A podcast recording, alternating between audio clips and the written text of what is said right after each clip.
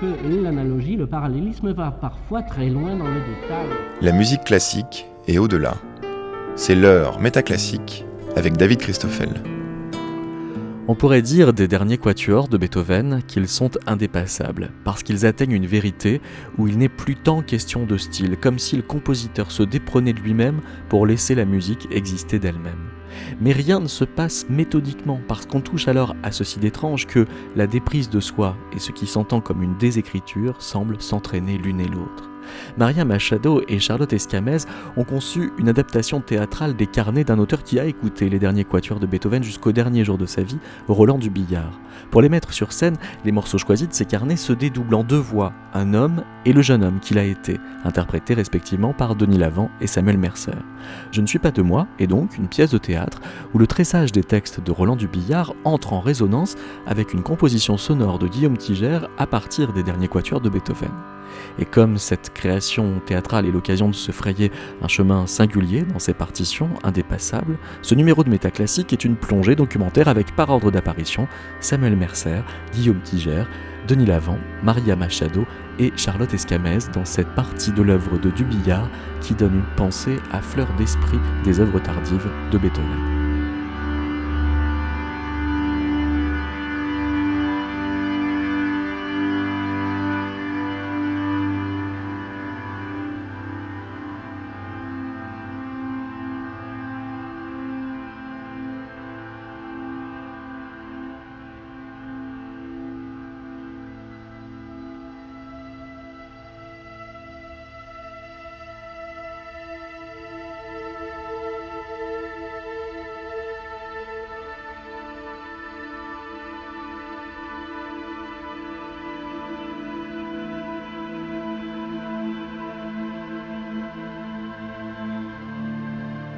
Samuel Mercer, à un moment donné, vous posez euh, la question s'il faut écouter la musique de face ou de dos. Vous vous êtes vous-même posé cette question? Alors, pas exactement cette question, mais plutôt ce qui vient après où il dit euh, on aimerait mettre l'espace en musique. Ça veut dire que la musique est un plaisir immédiat, c'est un plaisir euh, qui, euh, qui disparaît aussitôt qu'il est venu. Et ce qu'il dit juste avant le dialogue de Beethoven, c'est qu'il aimerait figer cette musique pour la, pour la, pour la tenir, mais que c'est impossible. Et donc on se sent triste quand la musique s'en va. En fait, quand la musique disparaît. Tout a eu lieu, c'est fini.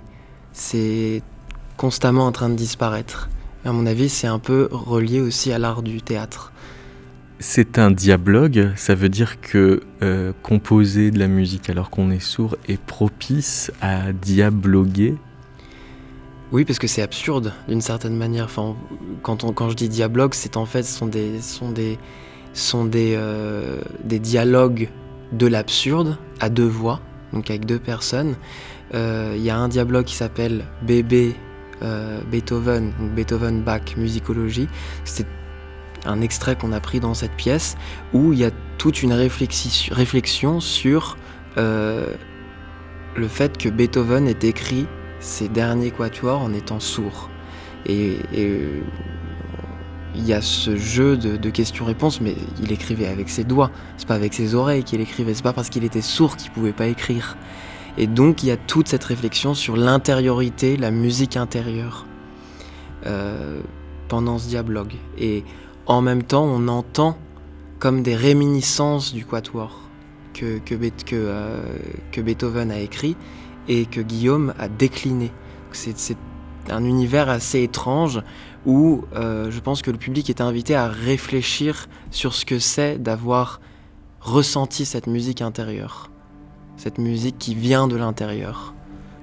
Que quand vous dites que euh, ce sont des dialogues de l'absurde. Euh, est-ce que c'est suffisant? Est-ce que ce ne sont pas plutôt des, dialogues qui butent sur le sens ou, euh, et, qui font qu'on bute en fait sur la musique quand on l'écoute mise en rapport comme ça?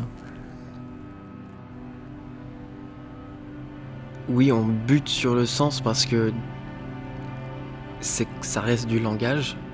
Donc le langage a un sens, euh, mais ce sens est déconstruit et on est tout d'un coup on est étonné devant chaque mot. Et il suffit que on dise un mot et puis dans le dialogue on est invité à réfléchir sur ce que ce mot veut vraiment dire et on est comme un enfant qui redécouvre ce mot pour la première fois. Et notamment quand il, quand il dit mais il y a une chose qu'il faut jamais oublier, une, une chose qu'il faut avoir tout le temps présente à l'esprit, c'est qu'à ce moment-là, au moment où il écrivait ça, eh ben, il était sourd. Et c'est une absurdité, mais il y a un sens et on bute dessus. Et on est invité à réfléchir là-dessus.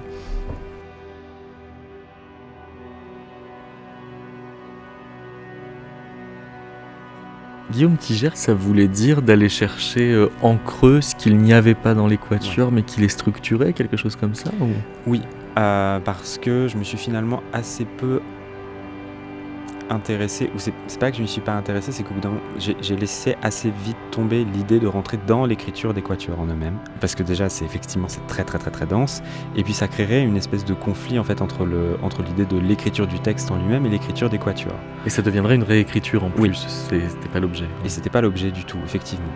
Euh, donc ce qui m'a plutôt intéressé, c'est effectivement d'aller, euh, comme vous dites, chercher en creux et c'est là qu'il y a plus un parallèle avec les choses que je fais habituellement, c'est-à-dire étirer la matière et aller chercher ce qui se passe entre les notes. Euh, sur les, micro-respirations, les micro-soupirs, juste le moment où l'archer va prendre une certaine texture, etc. Étirer ces passages-là, aller creuser dans ces endroits-là, aller creuser de la matière et faire le parallèle finalement entre aussi les, micro-respirations des acteurs, amplifier ça de manière à tout projeter comme si on était à l'intérieur des personnages, euh, et ne pas rester dans une, euh, dans une approche strictement, euh, enfin disons de la contemplation de l'écriture. Je préférais vraiment plonger dans, dans la matière. Ça veut dire de capter les micro-respirations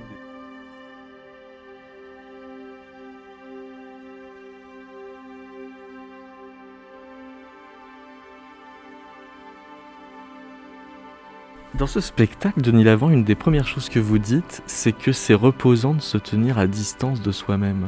Oui. C'est vrai? Oui. Bah oui. C'est une manière de. C'est pas difficile, c'est pas facile à réaliser comme, comme figure. Euh, mais euh, bah c'est forcément reposant. Ah, je pense que le l'ivresse peut produire ça.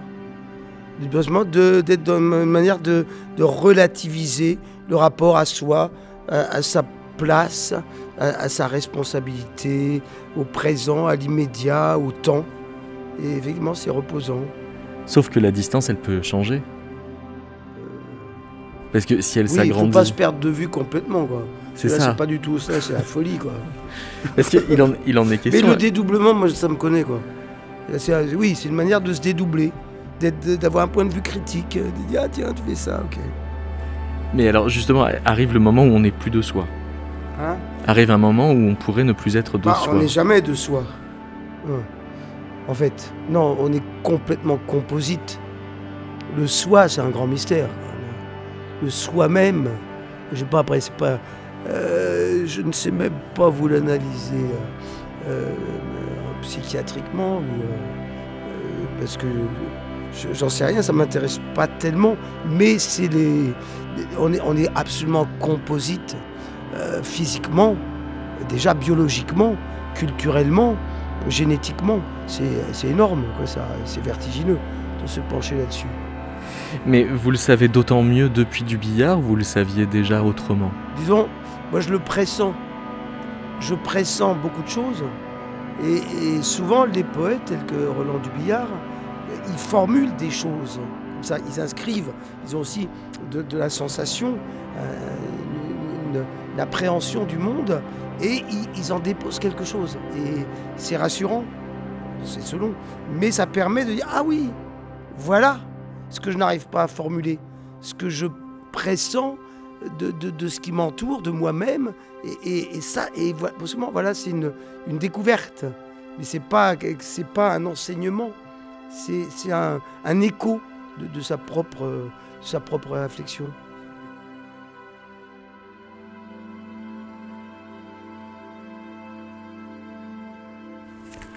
Il y a une phrase que vous dites, euh, le langage est un rêve de l'œil et l'oreille, le dehors il l'enferme, il faut renoncer au langage pour éprouver le monde. Alors ça fait partie des, de plusieurs passages comme ça qui sont, euh, Samuel je Mercer. pense, très métaphysiques dans, dans la pièce, dans Je ne suis pas de moi. Euh, donc il y a toute une réflexion sur, oui, sur le langage, sur la poésie. Euh, c'est aussi relié au, au, dialogue de Beethoven, je pense, parce qu'il y a, toujours des liens, euh, mais que, que oui, quand le langage disparaît, qu'on, on- je me mettrai seulement à être. On peut, euh, en dehors des sens, en dehors de tout ce qui pollue, en dehors de toutes les béquilles, de tout ce qu'on est habitué à, à ressentir tout de suite, on peut être devant le monde, sans filtre, sans langage, sans, sans tout en fait. Revoir tout comme pour la première fois. Et vous avez déjà essayé de renoncer au langage pour de vrai? J'aimerais essayer, je pense que c'est le travail d'une vie entière. Euh, mais oui, je pense que ça vient. Parfois, il y a des moments de grâce, l'étonnement par exemple, en face du monde. Euh, je pense que ça fait partie de, de ce genre d'état euh, supérieur qu'on peut avoir, euh, notamment quand on écoute de la musique, par exemple.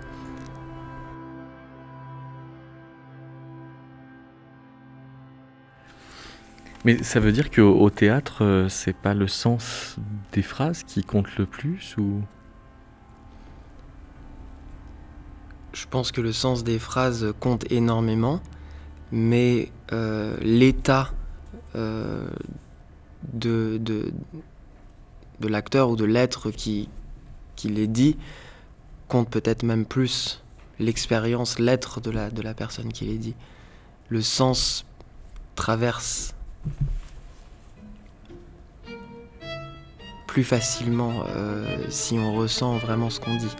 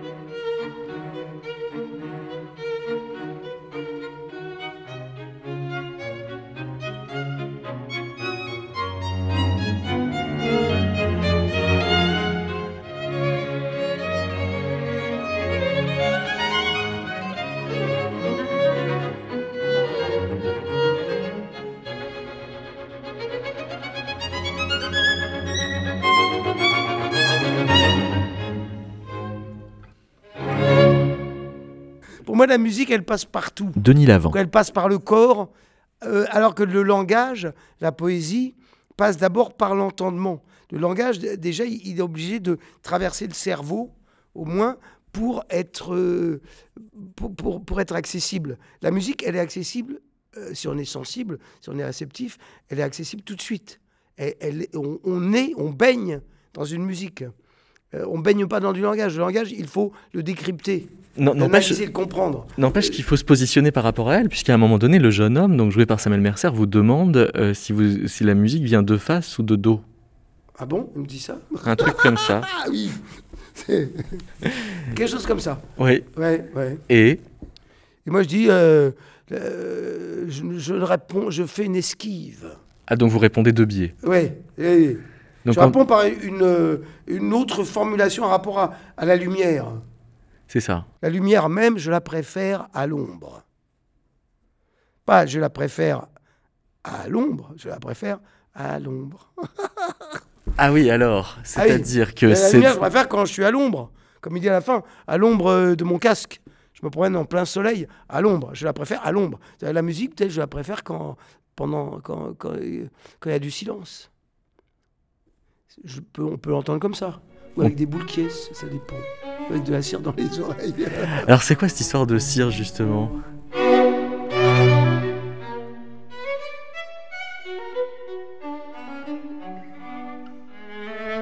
Préfères-tu la musique face à face ou en lui tournant le dos?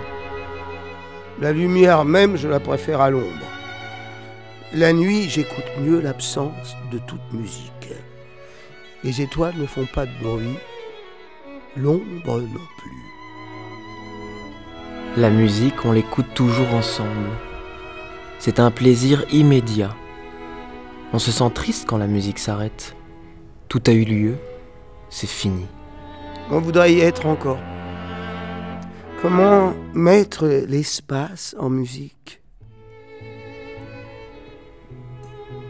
Parce qu'il y a une chose qu'il faut jamais oublier, n'est-ce pas? Une chose qu'il faut avoir tout le temps présente à l'esprit. Sans ça, on ne comprend pas. C'est qu'à ce moment-là, au moment où il écrivait ça, eh ben, il était sourd. Beethoven. Beethoven, oui. Sourd. Et sourd des deux oreilles. Ouais. Ouais. Ouais. Mais quand même. euh, C'est pas avec ses oreilles qu'il écrivait. Hein? Beethoven? Beethoven. Non. J'ai pas dit ça. Il écrivait comme tout le monde, Beethoven, avec ses doigts. C'est pas parce qu'il était sourd qu'il ne pouvait pas écrire. Non. Alors faut pas dire ça. Quoi ça Eh ben, ce que vous dites.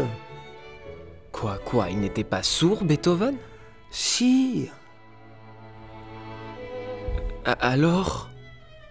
Mais c'est pas ça qui l'empêchait d'écrire. Mais justement, c'est ça qui est extraordinaire. Extraordinaire. Mais mon pauvre ami, moi qui vous parle, quand il faut que j'écrive, vous savez ce que je fais? Non. Je me bouche les oreilles. Avec de la cire, je me les bouche. Les oreilles? Les oreilles. Eh bien, ça prouve que tu n'es pas Beethoven. Voilà tout. Moi? Toi, oui, parfaitement. Moi, Beethoven? Toi, oui, pas Beethoven. Bien sûr, toi. Mais, je ne vous ai jamais dit que j'étais Beethoven. Ah, je sais bien que tu n'es pas Beethoven. Seulement quoi? Seulement, tu fais comme lui. Pour écrire? Pour écrire, oui. Tu l'imites.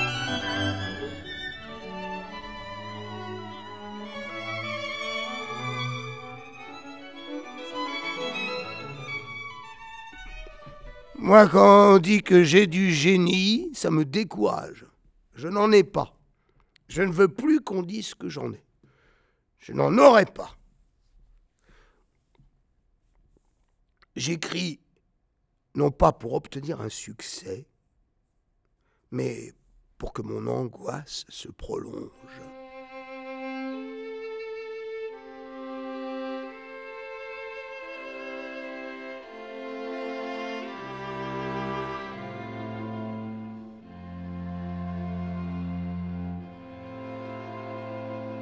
Du billard, euh, au début, quand je le connaissais, parfois on était assis Maria Machado.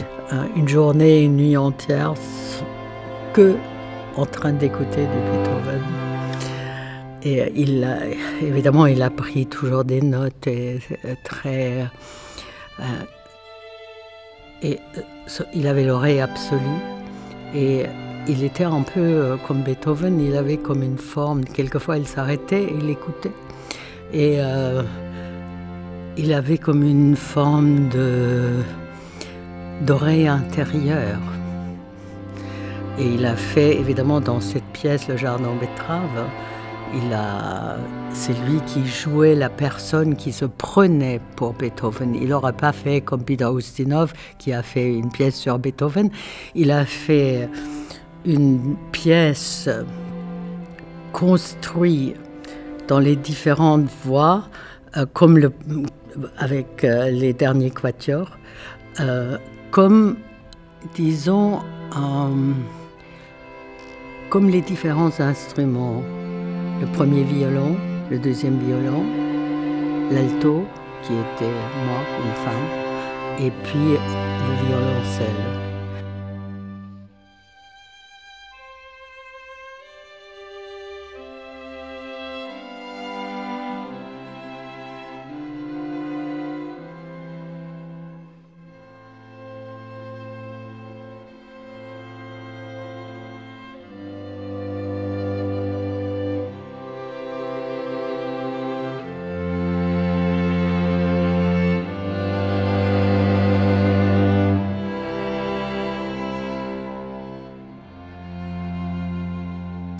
Et puis il avait aussi dans cette pièce un piano muet où, il, improvisait quand il se prenait pour Beethoven, mais ça donnait pas de son puisque de l'extérieur il pouvait pas entendre. Mais après il a fait un monologue du billard euh, qu'il faudrait peut-être rajouter.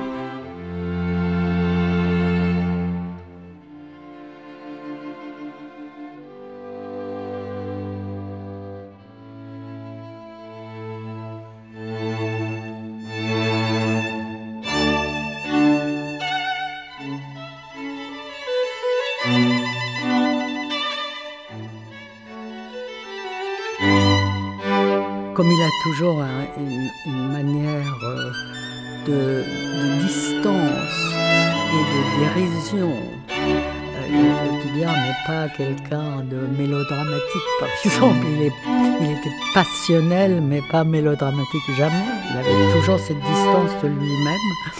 Et euh, aussi sur l'époque, aussi sur, sur chaque art, etc. Euh, il, il se moquait un peu sur les maisons des, cultures de l'époque, dans les années, euh, euh, c'était 69, je crois, qu'on a créé cette pièce. Et euh, il, a, il avait une certaine ironie contre, contre ces maisons de culture qui sont, sont nulle part, parce qu'en fait, le jardin aux betteraves, c'est Beethoven, oui, en, hollandais allemand. Mais euh, aussi, euh, il mettait une maison de culture où on devait jouer. Il, le mettait dans un. C'était comme un espèce d'immense violon, boîte de violon, qui était construit comme une maison de culture. Et c'est là où il devait jouer, mais jamais c'était possible de, jouer parce qu'il y avait toujours des dérangements.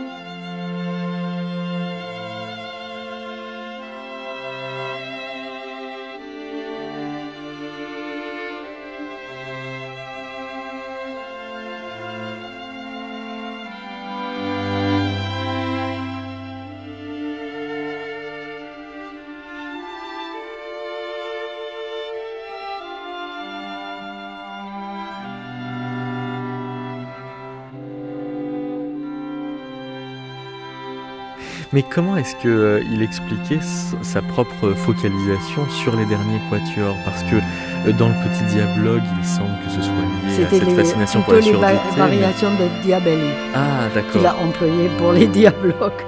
Il, Ah a oui. fait, il a créé en 75. euh, c'était une merveilleuse idée, ça ne s'était jamais fait, les diablogues. Euh, C'est Pierre Freinet qui est, Yvonne Printemps qui a proposé qu'ils font les diablogues à la Michotière euh, avec lui et Pieplu. Et ça a marché absolument magnifiquement. C'était le dernier moment de Freinet. Ça a marché magnifiquement. Et euh, euh, il avait employé comme lien les variations de Diabelli. Évidemment, les, variations de Beethoven, on peut dire, parce que c'est tellement génial comment il a construit tout ça. Alors, Roland, il étudiait profondément les constructions musicales à chaque fois. Et ça, ça l'inspirait euh, pour ses propres constructions. Et euh, il euh, en parlait euh, de, de ces œuvres-là, par- les, les œuvres qui devenaient modèles finalement. Ah, oui, non, il est. Ça veut dire les, les quatuors de Beethoven, pour nous, c'était comme. Je ne sais pas, on habitait, on habitait ailleurs que dans, dans la vie ordinaire. Et c'est aussi, évidemment, une, ces écoutes euh, profondes, en profondeur. Euh, c'est aussi une forme de transformer euh, la souffrance et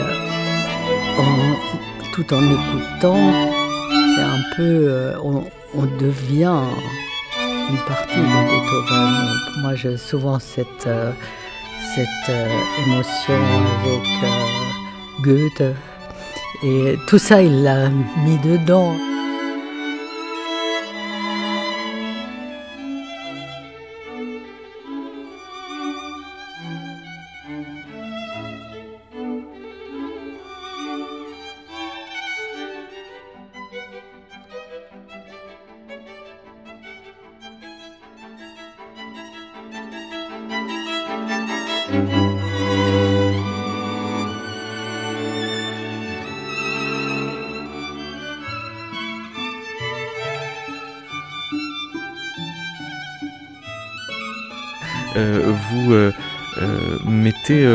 En, balance en quelque sorte euh, le, euh, de se sentir disparaître en même temps que de continuer à œuvrer. Euh, C'est-à-dire que la nécessité d'œuvrer ne s'éteint pas avec quelque chose qui ressemble à un deuil de soi qui s'installe.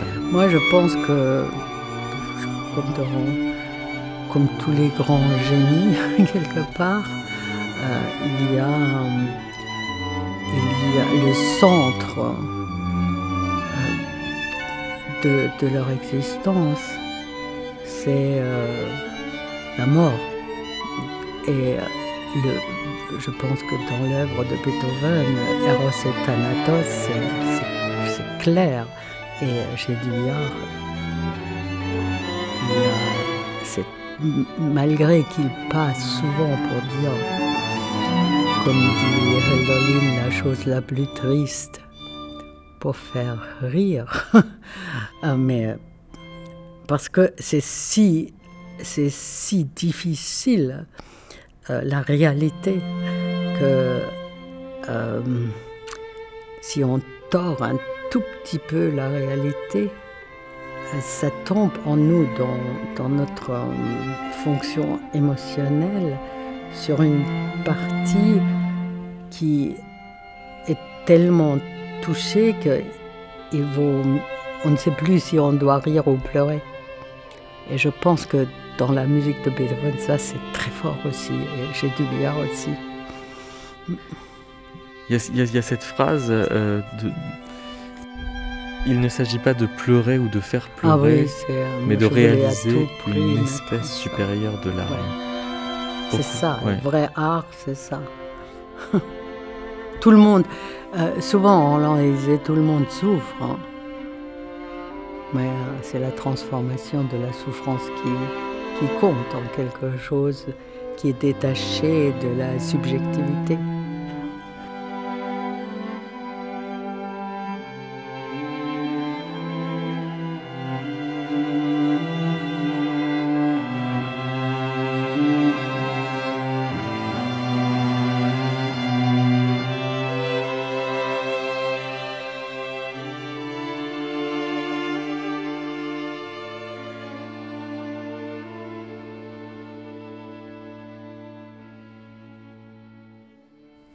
Il ne s'agit pas de dire quelque chose d'émouvant, il s'agit de mener à bien l'émotion, Oui, dit votre personnage. oui, Et vous êtes d'accord avec lui? Absolument. Denis Lavant. Oh. Il ne s'agit pas de pleurer ou de faire pleurer, mais de réaliser une espèce supérieure de larmes. C'est tout à fait, c'est la démarche artistique, par excellence. C'est de transcender un état émotionnel fort, plutôt que de le subir, donc de s'écrouler avec, c'est brusquement de, pouvoir, euh, pas relativiser, mais de, transmuter en quelque chose de... euh, quelque chose, en, quelque chose qui retentisse, quelque chose à partager aussi. Pas de garder égoïstement et de voilà de de, de, ouais, d'en, faire une œuvre, d'en, d'en, tirer euh, l'or en fait, parce que c'est fait que de ça quoi. C'est de la vie en fait, c'est de transmuter la vie en or. Et alors c'est pour ça que ça peut pas se faire tout seul, c'est-à-dire euh, sans... Bah, non, il faut que faut qu'il y ait bah, quelqu'un d'autre. faut quelqu'un pour recevoir. Ça peut se commettre tout seul. C'est un état qu'on décide euh, soi-même et, et en, en solitude. Mais effectivement, à un moment donné, il faut qu'il y ait quelqu'un qui, qui, euh, accepte, qui accueille cette pro- une proposition. Parce qu'il y, a- il y a cette idée aussi qui passe à un moment donné que le langage a été inventé pour parler tout seul. Oui, mais aussi. en fait pour nous piéger, pour euh, devoir se passer du langage pour pouvoir être à plusieurs. Non, mais c'est important de se parler tout seul aussi. Ah. Bien sûr. C'est de, de, de, de- de définir le monde à, à sa manière aussi. D'avoir son quant à soi, comme on disait tout à l'heure. quoi. C'est important. Le monologue, le soliloque est important. C'est deux, c'est deux possibilités différentes du, du langage. Mais il y, a- il y a un risque à faire dialogue tout seul? Dialogue tout seul, c'est di- c'est délicat. Ouais. Ouais, c'est un peu.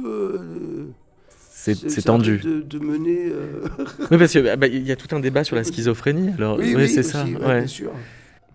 C'est dangereux, c'est périlleux. Moi, ça m'arrive de faire, euh, de me parler à moi-même. C'est une voix qui se répartit sur deux personnages parce qu'elle pour... elle pourrait se répartir sur encore plus de personnages. Possiblement, Ouais. bien sûr. Ouais, ouais. Parce que c'est une voix qui est polyphonique. Oui, et qui, a- qui se contredit, qui a plusieurs avis différents. Donc c'est pas l'important d'être d'accord, c'est d'en- c'est d'entendre. en fait, de, de comprendre, d'intégrer, de savourer ce qui est dit et d'avoir pas à pas un avis sur ce qui est dit, un point de vue en fait. Même parce que le personnage, l'auteur, il peut être d'une grande mauvaise foi à certains moments par rapport à son état, où il peut être euh, à côté, il peut se mentir à lui-même, il, peut être dans l'exagération, il peut être aussi dans, euh, dans, dans la douleur ou dans l'ironie. Il y a plein de... C'est d'essayer de, de percevoir, de, ouais, de percer pour voir, comme par, où ça passe en fait, par où on peut éclairer en fait le propos du personnage, du poète en l'occurrence.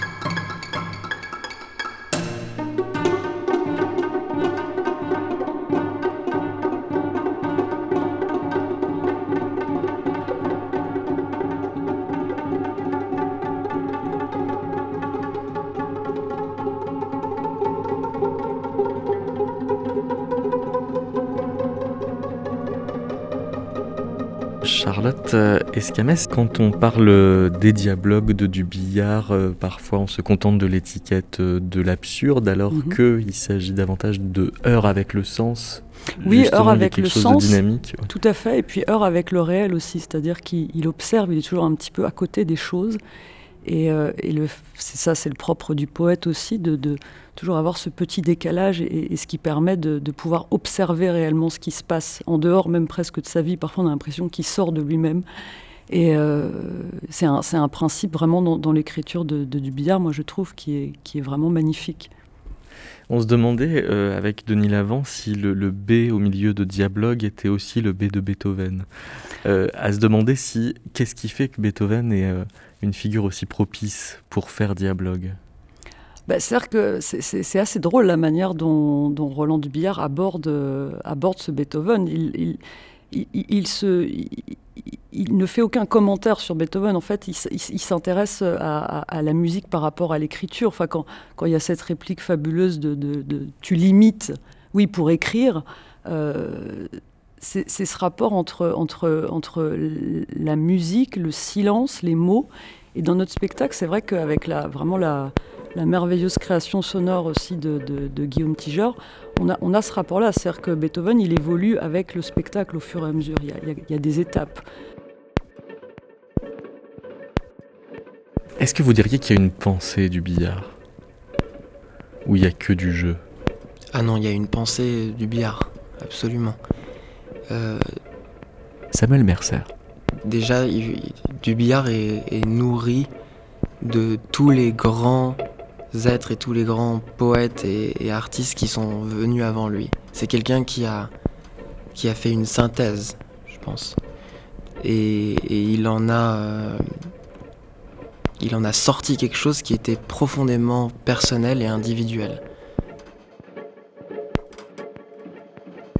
Y a toute la, question de, n'être rien quand on est seul en quelque sorte. C'est-à-dire que la, leçon du théâtre, ce serait que euh, on ne peut pas être un sans être deux. C'est une de vos répliques. Oui, c'est une des répliques euh, qui est un passage, qui est tiré d'un passage carnets, euh, donc qui s'appelle le cours Valentin. Donc, ce sont des notes que Roland Dubillard a prises au courant des années sur le théâtre. C'est des réflexions sur ce que c'est que l'art du théâtre. Donc on ne peut pas être un sans être deux. Donc il y a la question du dédoublement, euh, du moi. Euh, il, y a, aussi, euh, il, dit à un moment donné, on ne peut, il pourrait, pour faire du théâtre, il faut être seul, il faut qu'il y ait le couple et il faut qu'il y ait la foule. Il y a, toujours le rapport au monde seul, le rapport avec l'autre et ensuite le, rapport au groupe donc il y, a ces trois rapports qui sont très importants. Mais on, dirait euh, des, choses qu'on pourrait dire en passant en bord de scène en préparant un spectacle, mais qui, une fois qu'elles sont mises dans la bouche d'un personnage et sur la scène, euh, prennent une force existentielle qui n'était pas forcément prévue initialement. Oui, c'est presque du conversationnel. Enfin, c'est une conversation euh, jetée comme ça. Qui devient de la philosophie. Qui devient de la philosophie, ouais. Exactement. Du coup, ça perturbe mentalement Parce qu'on sait pas à quel niveau. Ben oui, c'est perturbant. Même nous, on sait pas, on sait pas exactement comment on doit le jouer, donc on essaye de trouver, euh, euh, de trouver euh, une manière très simple de le dire, mais ça reste quand même des sentences.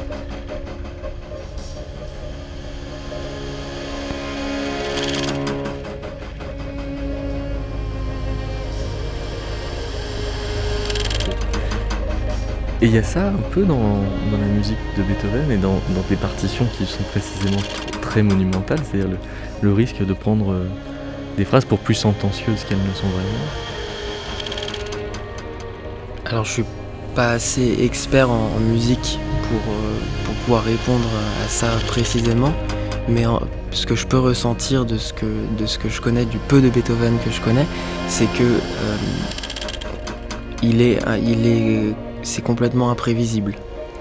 Euh, beaucoup plus que dans beaucoup de musiciens qui sont venus avant lui. Il a, il a le goût de l'imprévisible et du changeant. Donc euh, on n'arrive jamais à s'accrocher et, à trouver une sorte de ligne horizontale. On, est, on, est, on est sans cesse euh, bouleversé, balancé dans cette musique qui, qui change tout le temps. Mm. Donc c'est imprévisible.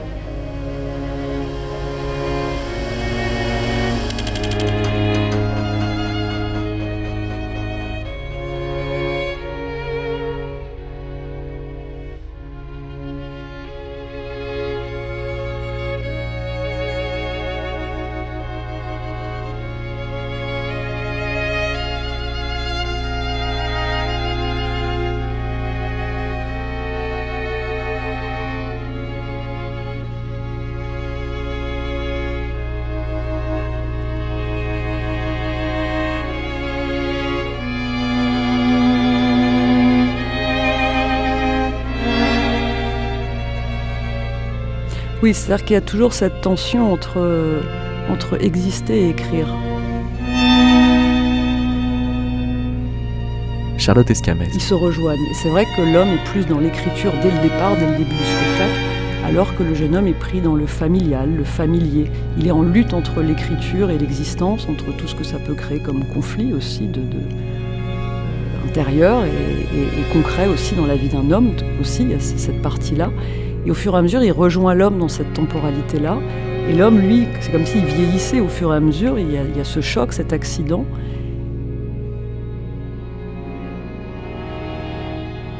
Par exemple, quand il dit qu'il ne s'agit pas de pleurer ou de faire pleurer, mais de réaliser une espèce supérieure de larmes, euh, pourquoi avez-vous choisi euh, de le faire dire par l'homme plutôt que le jeune homme?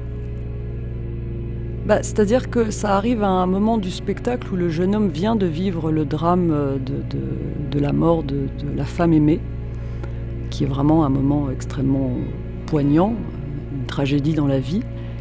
Et, et, le jeune homme assume tout, le récit après la mort. Et, l'homme est toujours en surplomb aussi, parfois justement par rapport à... Il est, il est plus en direct avec cette tragédie-là, mais il essaie de, justement d'avoir peut-être ce, cette espèce de, distance aussi euh, nécessaire pour pouvoir supporter l'insupportable.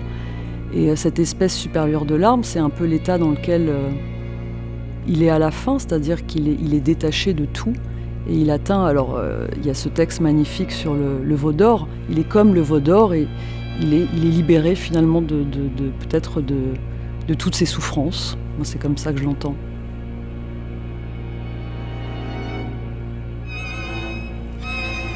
Comment est-ce que vous pourriez euh, éclairer la, différence de comportement qu'ils ont vis-à-vis du désespoir?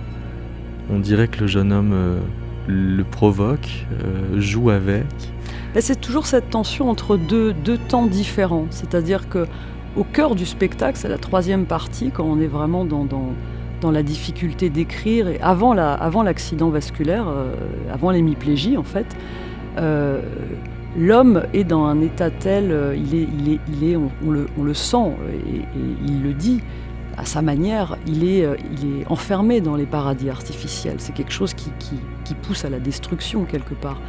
Donc il, est, il y a un texte magnifique sur la croix où, là on comprend vraiment ce que c'est ce désespoir. Il y a ce texte magnifique sur la, jalousie qui s'appelle pornorthographie. Donc là il est encore au cœur de l'écrit. Mais c'est vrai que la, lutte avec euh, la vie, la lutte avec les mots est, terrifiante. Euh, et, euh, et, ils ont deux types de désespoir qui sont les mêmes finalement, mais à des étapes différentes de leur vie.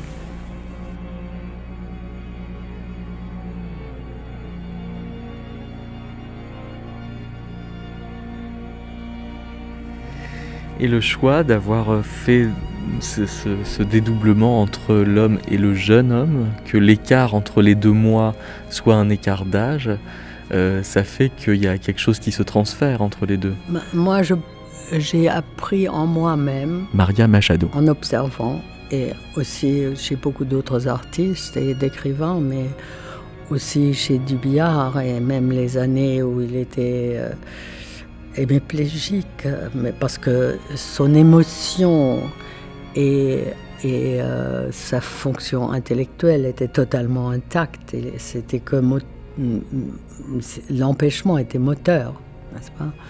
Euh, Et c'est dur, la, main droite et, et, la jambe droite. Mais euh, j'ai observé en nous tous qu'on a une partie qui nous est propre, avec laquelle on est né.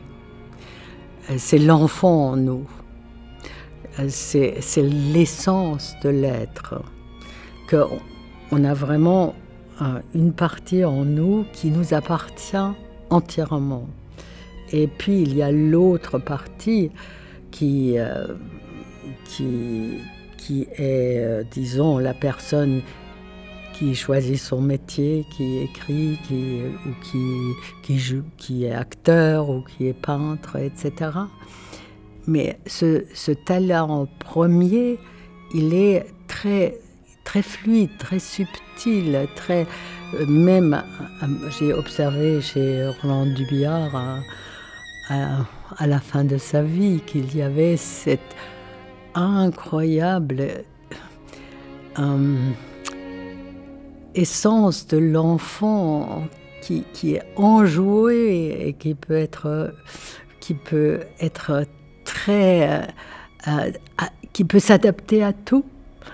Et puis évidemment, il, y a le, poids de euh, qu'on doit porter sur ses épaules, on en parle, qui, est l'homme qui, qui, est fait pour créer, etc. Mais il y a une partie qui veut vivre hein, et l'autre qui doit écrire. Et chez Dubiard, c'était très très clair, cette, cette espèce de conflit permanent entre ces deux parties. Mais cette essence, euh, la quintessence de l'œuvre de, de, l'enfant, c'est très léger. Et euh, Samuel Mercer, il a cette capacité de la... De, c'est ni, disons, c'est très intéressant. Chez Dubiard, il y avait quelque chose dans son essence, comme dans tous les grands artistes, qui qui est euh, euh, aussi féminin et extrêmement viril en même temps. Il y, a il y a quelque chose comme ça dans, dans, même dans ce martial beethovenien, il y a quelque chose comme ça aussi, l'incroyable douceur soudainement que on, peut à peine supporter, tellement c'est merveilleux.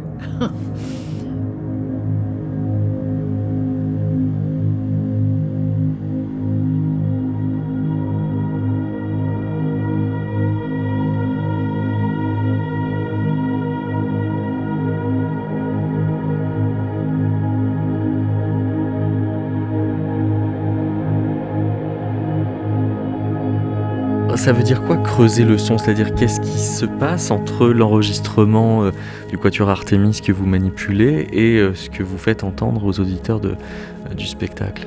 Alors la première étape c'est de les écouter très attentivement. Guillaume Tigère. Et d'écouter deux choses, d'écouter ce qui est écrit, donc d'écouter avec la partition, et puis d'écouter la matière. À partir de là, je fais un tri des éléments qui m'intéressent, qui pour moi parlent en fait avec le texte, et qui et qui sont aussi des éléments qui vont cocher la case de cette matière, cette texture-là m'intéresse. Et après, il y, a toute une série de traitements, de processus qui vont consister à étirer les enregistrements selon différents procédés. Euh, du time stretching digital euh, classique avec plusieurs logiciels, euh, un même type d'étirement mais avec de la synthèse granulaire et des étirements où des choses qui vont déjà être stretchées en digital sont ensuite passées sur cassette, la cassette ralentie à la moitié de la vitesse, le tout réenregistré. Euh, et généralement, ces différents enregistrements-là sont réharmonisés les uns avec les autres et ensuite édités de manière à créer des matières continues, euh, à avoir des, harmonisations et réharmonisations de, Beethoven qui vont faire, qui vont produire deux effets. Euh, en tout cas, j'espère. La première, c'est que on n'est pas prisonnier de l'écriture du discours, on l'écoute comme si on était à l'intérieur de quelqu'un. On est dans cette intériorisation de quelqu'un qui l'a écouté des dizaines, des centaines de fois et qui glisse en fait sur les, harmonies. Et en même temps, on n'est plus prisonnier du rythme euh, de l'enregistrement qui serait trop contraignant pour les, acteurs en fait. Euh, donc c'est ça les différentes étapes et c'est particulièrement audible dans la quatrième partie où c'est vraiment une construction, euh, la construction est complètement faite autour de, autour de ça. Donc c'est un quart d'heure, 20 minutes strictement de cette matière qui, qui s'étire sur les, sur les pensées, les errements des, euh, des deux incarnations de, de. Mais c'est-à-dire que euh, au lieu de même simplement être dans, dans, dans, le confort de jeu des, des comédiens, il y a quand même l'idée que une musique patrimoniale, et qui plus est comme celle de, Beethoven, se sédimenterait en nous et finirait par euh, imprégner nos façons de parler et de penser, ce qui euh, euh, sans doute reprend le geste poétique de du billard à l'endroit de ces hmm. quatuors. Alors en fait, c'est là, c'est là qu'il y a un piège. c'est qu'il faut pas tomber dans le, il faut pas tomber dans l'écueil de c'est quelque chose que je connais et, et du coup l'enfermement que ça, que ça crée. Euh, et on en revient à cette idée justement de ne pas, euh, de ne pas faire s'effondrer le discours sur lui-même en resserrant trop les choses. Il faut que Beethoven agisse comme une espèce de guide, comme une espèce de phare euh, intérieur, mais la pièce ne peut pas se résumer à Beethoven et il faut que quelqu'un qui n'ait jamais écouté Beethoven de sa vie, qui en soit complètement acculturé, puisse être touché par quelque chose sans être enfermé dans le discours de Beethoven. Du coup, ce qui m'a intéressé au bout d'un moment, et c'est venu seulement pendant les dernières semaines de, production, pas dire les derniers jours, euh, ça a été de créer un contrepoint à Beethoven, tout comme il y a un contrepoint aux deux interprétations du billard. Et ce contrepoint, je l'ai trouvé dans l'équature de Ligeti, euh, où Beethoven est complètement dans l'écriture, et Ligeti, lui, me paraît complètement dans le geste en fait et la texture et la matière. Et l'écriture de Dubillard, même si elle est très écrite, est aussi beaucoup dans le geste et dans la matière, dans la manière de dire les choses. Donc j'ai puisé de la même manière dans l'écriture de, l'équature de, de, Beethoven que dans l'équature de Ligeti, pour aller chercher un pendant en fait de texture strictement de matière, mais qui garde ce côté intimiste du, euh, de la forme du, du, quatuor et du chiffre 4, qui est aussi euh, relativement important pour la, pour la, pour la pièce. Donc oui, l'idée c'était pas du tout de de, se focaliser sur écouter les quatuors pour les quatuors. Mais c'est au contraire de les, euh, de, les, de les sortir de leur cadre de quatuor pour en faire advenir euh, autre chose. Encore une fois, comme si on était noyé à l'intérieur de, quelqu'un. Noyé à l'intérieur de quelqu'un, et hmm. alors qu'il n'est plus lui, c'est ça le danger? Euh, oui, en fait, il est, il est en quête de lui-même et tellement en réflexion d'une certaine manière, tellement tellement sensible à lui-même qu'il finit par perdre le sens de son rapport au monde, peut-être d'une certaine façon. À chaque écoute de la pièce, c'est une lecture un peu différente qui en, ressort. Mais oui, le titre, euh, le titre je, ne, je ne suis pas de moi, euh, finalement les quatuors de Beethoven finissent par ne plus être de Beethoven aussi.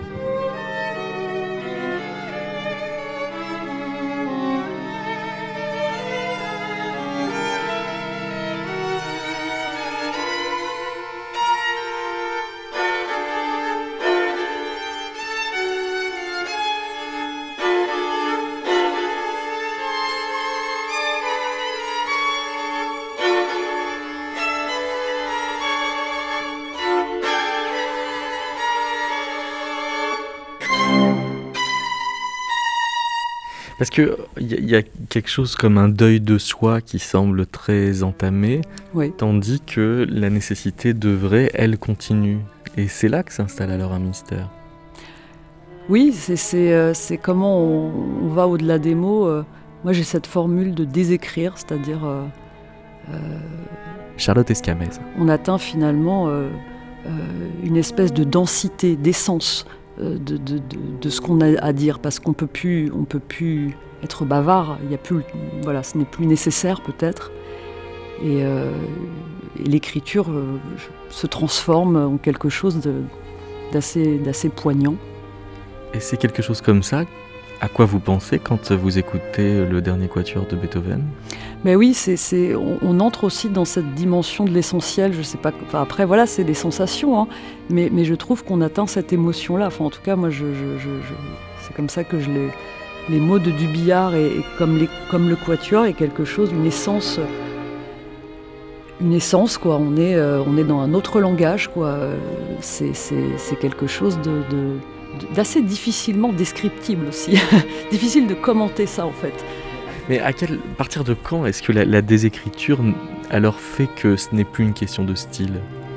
Le style, je n'oserais pas euh, non plus euh, pouvoir faire un commentaire vraiment sur son, sur son style, mais, euh, j'ai l'impression que, que, les mots sont devenus de la poésie. Voilà. C'est comme ça que je le, que je le résumerais. Après, on ne peut pas parler des genres, vraiment, euh, qu'est-ce qui est prose, qu'est-ce qui est poésie, tout ça est très, euh, très discutable et, très intéressant. Mais, euh, mais chaque chose semble être à sa place, on ne peut rien rajouter, on ne peut rien enlever. Ça, c'est rare.